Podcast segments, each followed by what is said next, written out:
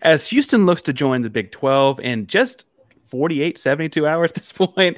Uh, had a pretty big week in recruiting, so you know we had to bring on Brian Smith to help us break it down. Let's jump on in. You are Locked On Cougs, your daily podcast on the Houston Cougars, part of the Locked On Podcast Network. Your team every day.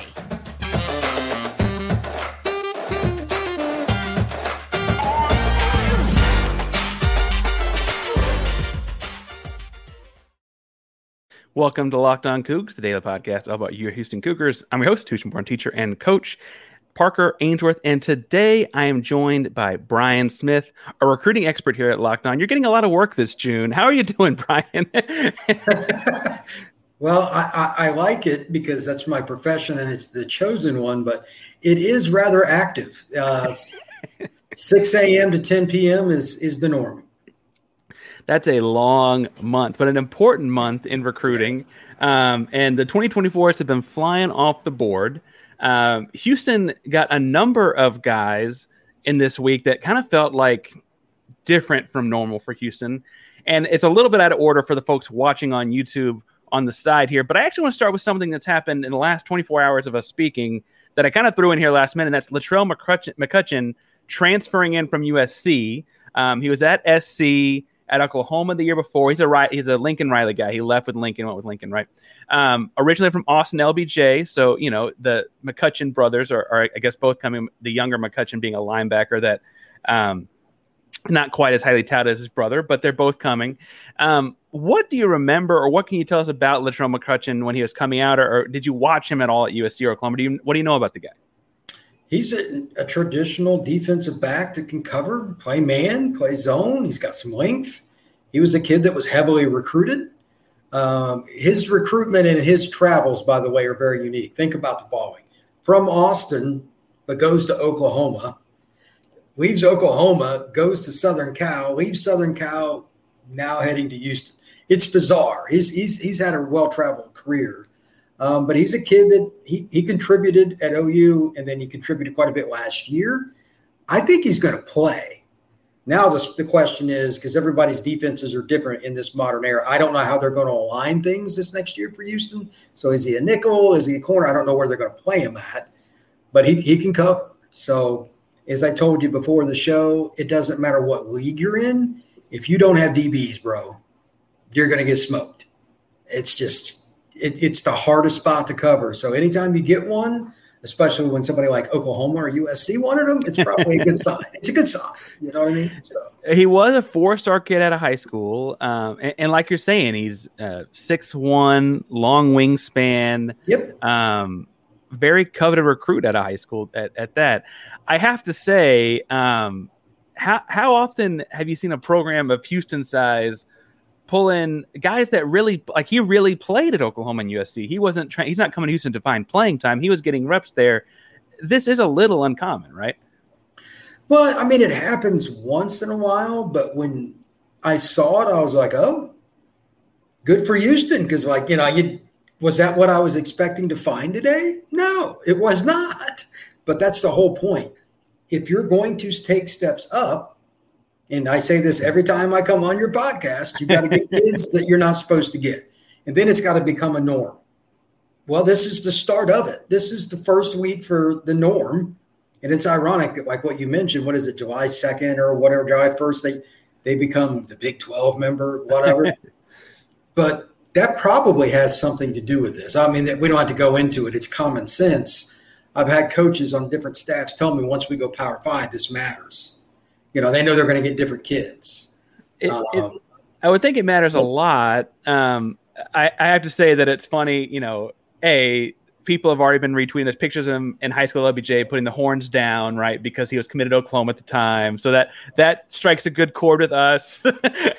um, I I think that it, Texas fans will think of like there. I guess he had a big Xavier Worthy. They had a big touchdown catch against McCutcheon when they were uh, both younger guys a couple years ago. But that was a true freshman McCutcheon. I think he's grown up a lot um, in the last yeah, two seasons. um, I, I, wouldn't put too much stock in that, but I think that's going to be a fun part of this game going into. Uh, I think it's October 21st is the game against Texas.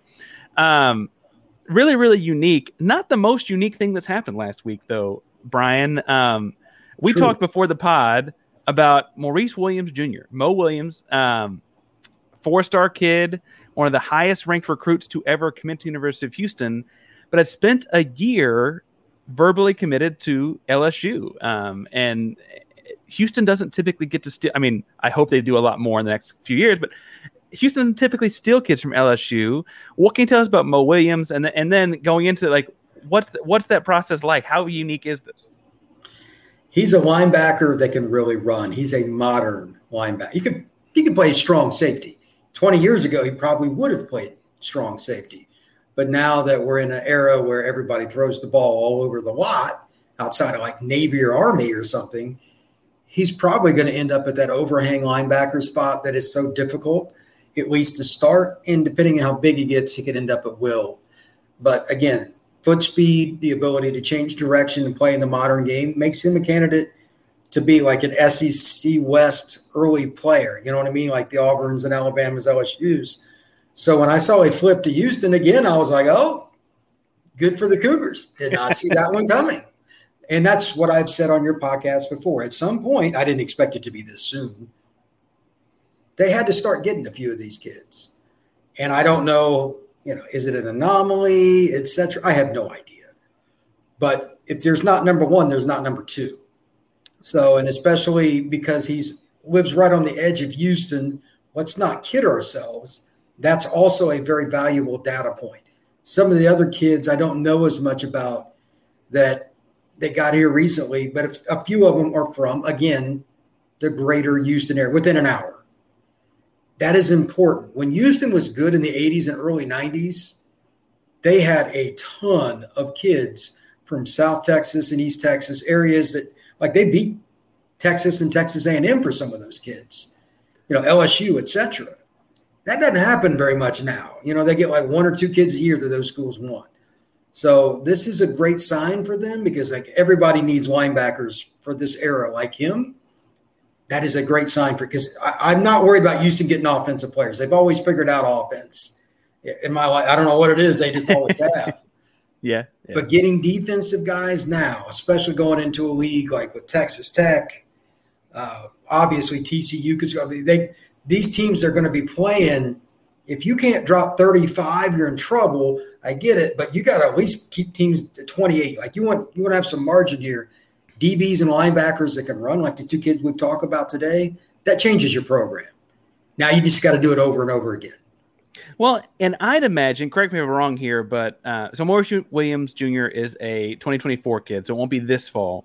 But he's he's liable to start his first fall in Houston just because they don't typically get that caliber of athlete on campus. He's one of the he's the highest ranked recruit since Ed Oliver to come to town for, for reference, right? Like he's he's sure. a big deal for us. Um, am I wrong in assuming that that could happen for him as a freshman? Uh, physically, no, you're not. Um, but linebacker, just as a pre-warning to everybody out there, this isn't like basketball, where you can give a kid four or five basic plays and then the skill to like jump over guys and dunk happens. it's not that way at all. It's polar opposite. It's about knowing reads and keys and a gazillion hours of film study. Linebacker is horribly difficult for freshmen now. It's gotten a lot worse because of all the formations and stuff. So I wouldn't throw the start out there because it's above the shoulders. It's so important. It, it, it sucks, but offensive coordinators come out in 22 personnel and go five wide. Right. If you don't know what you're doing there, that's a touchdown. They tend to take that guy off the field. so, yeah. And I understand it, it's very frustrating, but it's really hard to be a freshman in play unless it's D line or corner. See ball, kill ball. Yeah, yeah. Where they got to make reads after the snap, eh, it's not usually real good for freshmen. Well, and it's all reads, right? Because athletically, like I, oh, I, think he's athletically he's we're good. He's just like, it's the LSU how, how was not reaching. LSU yeah. was not reaching. Okay, he can he can play. Yeah. But in high school, it's a whole bunch of see ball, kill ball. My guy's better than you. He's going to outrun that tackle, get around, and kill your running back. Deal right. with it. It's not that way in the SEC or the Big Twelve. You you got to you got to scheme it up. I want to talk some more about a handful of other guys. But before we jump too far in, I got to talk a little bit about our buddies at FanDuel. Uh, FanDuel is America's number one sports book, and you can take your first swing at betting in the MLB on FanDuel and get 10 times your first bet back in bonus bets of $200. That's right, just 20 bucks, and you get $200 back in bonus bets, win or lose. That's 200 you can spend on everything from money line to over under. So who you think is the first home run? all on an app that's safe, secure, and super easy to use. Plus, when you win, you can get paid instantly. There's no better place to bet on MLB than FanDuel, America's number one sports book. So sign up today. Visit FanDuel.com slash locked on and get us $200 back in bonus bets. That's FanDuel.com slash locked on. FanDuel, an official partner of Major League Baseball. All right, um, Brian, I'm going to throw this out as a dealer's choice of sorts because Houston went from having one kid in the 2024 class to having uh, seven currently. Uh, we talked about Maurice. I'm going to take him off the board, but Raquan Bell is an offensive lineman from Houston Westfield. Heath McCree is a wide receiver from Austin Westlake, very storied program. Um, Ronald McLean is a offensive line from DeSoto. Jaden Pettaway is a safety from Angleton, and Caleb Thomas is a tight end from North Shore. Dealer's choice here. Who do you know, or who are you most excited about when you see that list of guys? I know the kid that, that from Austin because I've seen him play just by accident. He's a good football player.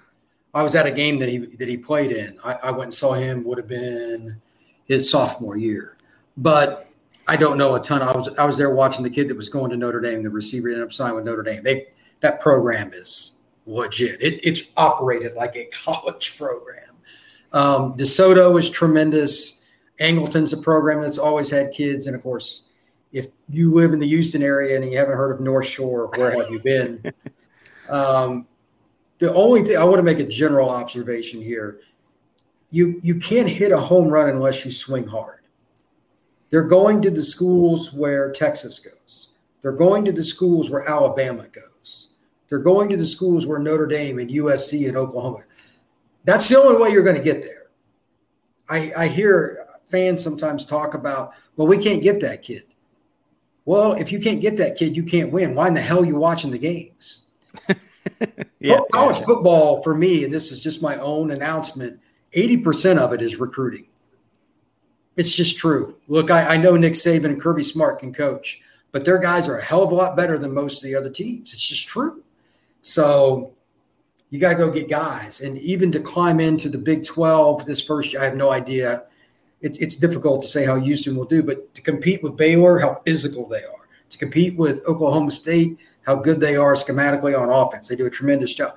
You got to get dudes. They're recruiting the right programs and they're getting kids that have upside that are athletes that are long. That's that's the starting point. In a lot of ways, that's what Baylor did about 10, 12 years ago when they started to come on the scene and they were good. It took a lot of raw kids and they coached them up because Baylor wasn't beating Texas for a lot of kids. Okay. I mean, yeah. You know, that coaching staff had other problems, but it wasn't evaluation skill problems. So Baylor kind of did that. I think Houston can too. And it's a little easier at Houston because you're right in the middle, of one of the largest metropolitan areas in the country. It's third or fourth, depending on who you ask, between Houston and Chicago. It's not that difficult. Now the question is which one of these kids, they need somebody next year in 24 to make that instant impact to make it cool to go to Houston. So a kid like DJ Lagway that's in Willis right down the road, who probably didn't even consider Houston, I'm going to guess. They need to get somebody like that to be a Pied Piper somewhere for the 25 or 26 class. But they're in, they're on the right direction, and I think, to be honest, they're ahead of where I thought they would be right now. To be really, really honest with you. Yeah, Lagway's interesting because he's from just north of Houston, yeah. um, committed to Florida and he's one of a handful of I would call reach quarterbacks Houston's gone after in this cycle. The ironic thing is the one kid that hasn't committed, he may end up going to A and M. It looks like to me, but Trevor Jackson from the other side, uh, from West Orange, Florida. I know um, well. Yeah. yeah, it almost feels like he and uh, Lagway are flipping spots in a way. Like I would have thought Trevor was going to go to Florida. He's from Florida. I would have thought Lagway's going to stay in Texas, and they're kind of going to opposite programs. Um, anyway, I say to say that they've reached at quarterbacks this cycle in the 2024 cycle that is so far, and it looks like they may uh, and they may strike out. Um, it if you're trying to build the program, do you think you have to get the quarterback first, or in getting these guys like Mo Williams Jr., um, like a tight end from North Shore in uh, in Caleb Thomas or, or what have you. It, do you build? Can you build it and then pull in the quarterback in and say, "Look, we've got the guys," or ha- is that the in, inverse order of how you would say it has to be done? The unfortunate part with this, uh, if you think about the National Football League, and I'm sure you've watched your fair share of NFL drafts, you set your board and you do your order. In college football, college this is the only time this is the case. The head coach, the coordinators, and all that have zero power.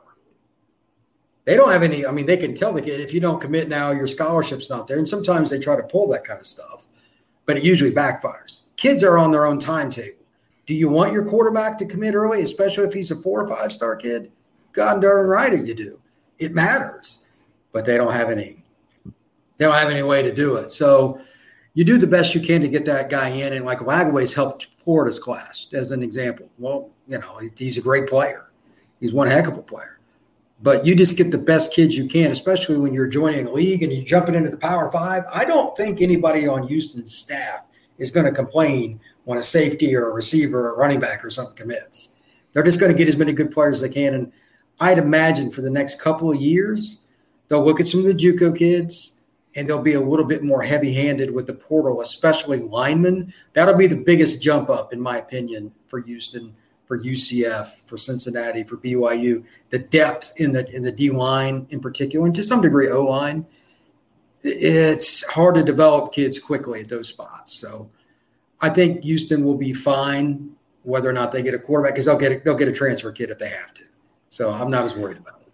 Well, and and selfishly, I'd always assume uh, a transfer quarterback would want to play for Dana, right? If you're unhappy, yeah. yeah, if if you're unhappy with what your production or the play calling or whatever where you're at, you've seen Clayton Tune, you've seen Case Keenum, even when he was at West Virginia, like he had uh, he had a year of Geno Smith or or Clint Trickett even had a good year under there. Like like he's had guys come through and put up pretty decent stats.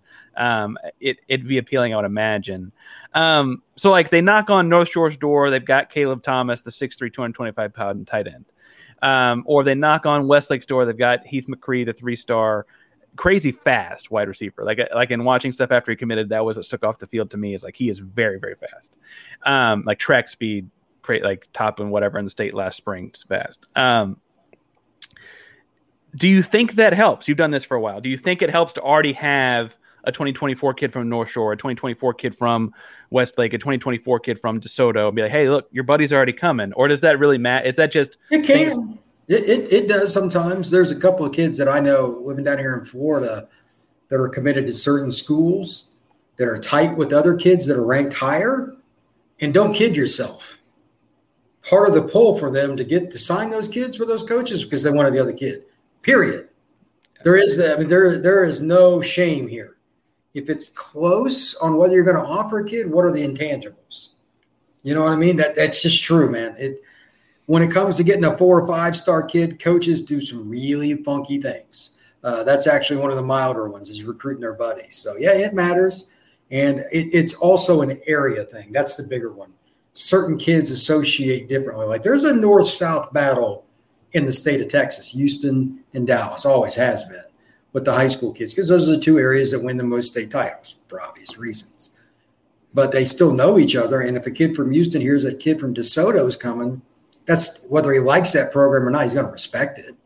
And vice versa. You know, like, oh, they got a North Shore kid. Heck yeah, that matters. Yeah. Again, if you haven't heard of North Shore, where have you been? it's not that hard. So getting kids that you know, and especially getting kids from elite programs – will always carry weight in recruiting.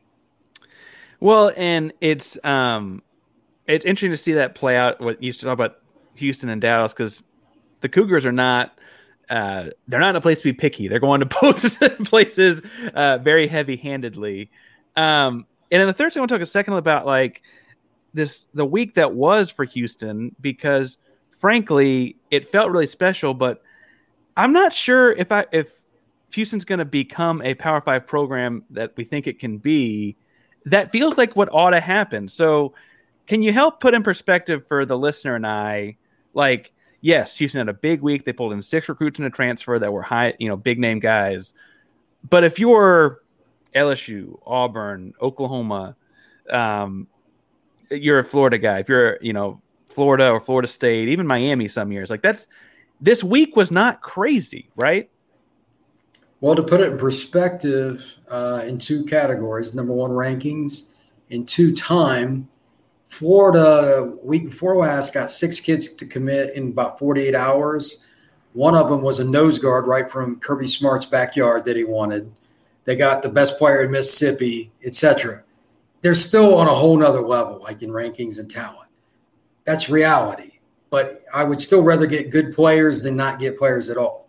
You're not always going to get the when the kids commit is just random. I, I was talking to a, a buddy of mine who runs, you know, the Florida On, and he's we're like, this is crazy. They didn't even expect that many kids, the people around the Florida program. Timing is goofy. So I think that Houston has elevated itself, but this does need to be the norm because mid June to about mid July is when most of the kids commit. If Houston ever gets into August anymore as a Power Five program and they're not sitting at 9, 10 commits, it's probably a bad sign. So they're pretty much on par with what they should be doing. And to be honest, they should probably get a few more kids between now and about the 15th of July. Three, four more kids. That's the norm. If you're going to be Power Five, it is anyway. If you're not, then it's probably not going to go well in the Power Five. It's again, it's about recruiting. You mentioned that um, that Florida class, uh, they're top five ranked in the country right now. Um, they have they have Lagway, like you mentioned, which I think strikes this particular chord of the people in the Houston area. They have a, another DFW kid as well, so that they're hitting up Texas. They're hitting up all of it. Um, obviously, that's an exceptional year. Everyone wants to have that kind of year, year in year out. But I think it's important to point out, like a week of six ranked recruits is not is not where you like we shouldn't be like putting the bar there. I need to be that needs to be kind of like the floor if you're trying to build this. That is program. exactly right. Not only do you need six recruits, you need six recruits that Texas and LSU wanted. Just being honest. Are they getting six of those? No, they're getting one or two. And they're getting some upside kids. They're they're taking a flyer on some kids based on rankings. Not that that is everything, but – if you look at the history of the playoffs, the teams that win it are the teams that get four and five star guys. You know, and I know that's not Houston's first goal realistically, but long term, you got to get. I mean, the city is unbelievable. How much talent is in the greater? I mean, it's insane. They, they can just recruit. You, yeah, I mean, if you, you could just recruit your area, yeah. yeah. If you could get yearly five kids a year that are four or five star kids from South Texas, you know, within an hour of campus, like Willis or whatever, you could become a consistent top 20 program. And then if you get quarterback play, which this is why rankings are garbage anyway, you know, if there's a five star offensive guard and there's a five star quarterback, they're ranked the same on rivals and all that. Which one has more impact on the final score? That's yeah. why when I rank recruiting classes at bare minimum, your recruiting class is one third based on the quarterback position. It's just true. So Houston can compete with those teams if they can get the trench guys and get some guys at corner, and then it comes down to quarterback. You're not going to beat Alabama head to head, even if you're freaking Tennessee or Florida, just banging with them. You got to be able to throw the ball, which that is the one thing that Houston's Always pretty darn good at. Yeah, it's yeah. you have to, to to make that jump Houston needs quarterback development. They need better. i am not saying they got to get Lagway. Dana's done it with weird, weird guys, but it wouldn't hurt to get. I mean, like Lagway's arm strength is insane. To get a guy like that, I'd be curious to see what would happen with Holgorsen. Well, and like they've offered the, I don't know how much you buy in at 2026 rankings, but Houston was one of the first places to offer uh, a top kid out of Austin that's a 20, a top 2026 quarterback in the state. Sure. Like, like Houston's trying to get in early on these kids. Um, and I, I, want I want to stress like it's not that Ron McClain, a, a 6'4", 310 pound kid from DeSoto, can't come in and make an impact, or that Caleb Thomas, like Caleb Thomas, has some wiggle for what's called a tight end at 6'3", 225. I think that those guys can help out, but it's like you're saying, those top caliber programs get those kids and a couple four stars, get those kids and a five star QB. They get they get both, and so we're still looking for that right. latter half. Yeah, this is the starting point. This is the tipping point. Let's see where Houston is at on August 1st. If they're not at at least 10 commitments, you will see me have a very negative Houston Cougar podcast. well, it will be a very negative.